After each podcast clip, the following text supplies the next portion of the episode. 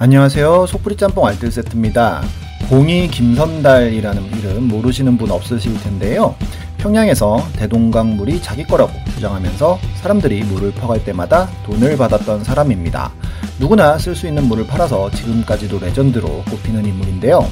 이렇게 안 써도 되는 돈을 쓰게 만드는 김선달은 요즘에도 있습니다. 그럼 한번 볼까요? 첫 번째는 사설 레카차입니다.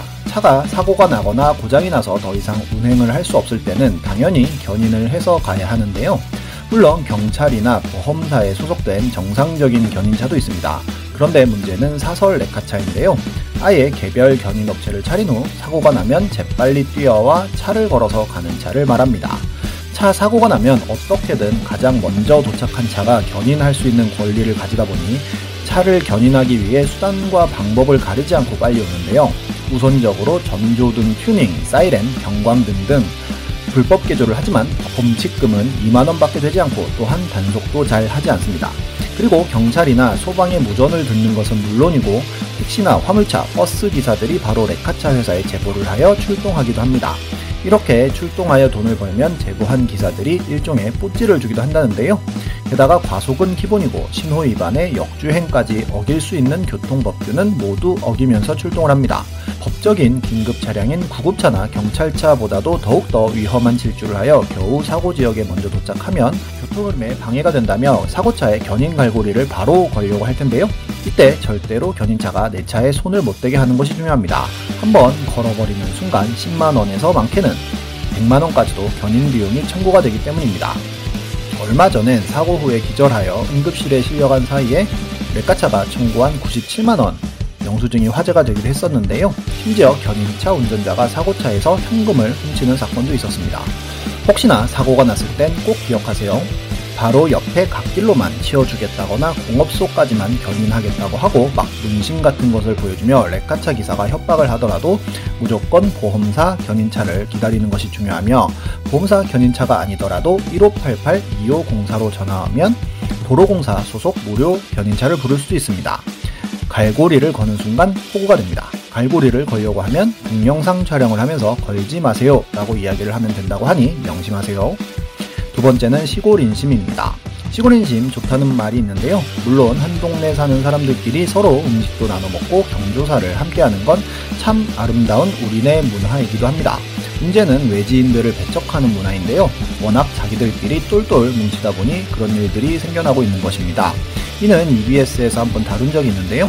정말 시골 가서 살려면 굉장히 많은 것들을 해야 한다고 합니다. 마을 이장에게 선물 혹은 현금을 해주고 마을 잔치를 해주기도 해야 하고 여러가지 경조사에 불려나가 굳은 일을 도맡아야 겨우 동네 사람으로 인정을 해준다고 하는데요.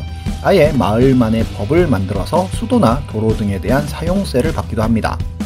그러지 않으면 온갖 해코지에 시달린다고 하는데요. 그냥 집에 들어오기는 일수이고 집에서 키우는 농작물을 그냥 가져가기도 하며 농기구나 고추 말리기 등으로 들어가는 길을 막는다든지 비료 포대를 집 옆에 쌓아놓고 냄새를 집으로 들여보내고 우편물들을 마음대로 훔쳐가기도 한다는데요. 그렇게 해서 어떻게 정착을 한다고 해도 갑자기 마을이장이 산에서 산소가 나오니 산소세 50만원을 내라고 해서 이슈가 된 적도 있었습니다. 한 동네에서는 장례를 위하여 마을 입구에 들어섰더니 마을 환경 개선 사업을 한다며 길을 다 막아놓고는 이장이 500만원을 요구하자 겨우겨우 350만원에 합의하여 우선 돈을 낸 후에야 길을 지켜줬고 이후에 빡친 유족이 청와대에 진정서를 내서 수사에 들어갔지만 마을 주민들이 수사에 협조하지 않아 주범을 파악하지 못하고 불구속 기소된 사건도 있었습니다. 얼마 전에는 댐 주변 마을에 지원되는 보조금을 이장이 독식하여 1,400만원을 꿀꺽했다가 딱 걸린 일도 있었습니다. 정말 시골 한번 가기에는 참 무서운 것 같습니다. 세 번째는 계곡입니다. 이건 이기적이라고 욕먹은 동네들로 한번 다룬 적이 있었는데요. 말 그대로 자연에 있는 계곡을 본인들이 불법으로 점거해 놓고는 더운 여름에 자릿세를 받는 것입니다.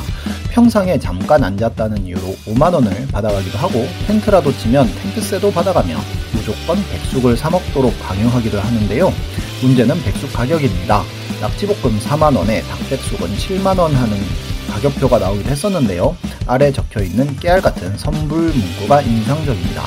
한 식당은 4인 세트로 20만원을 받기도 했으며 한방 백숙이라는 이름으로 6만원짜리 백숙을 파는 집도 있었습니다.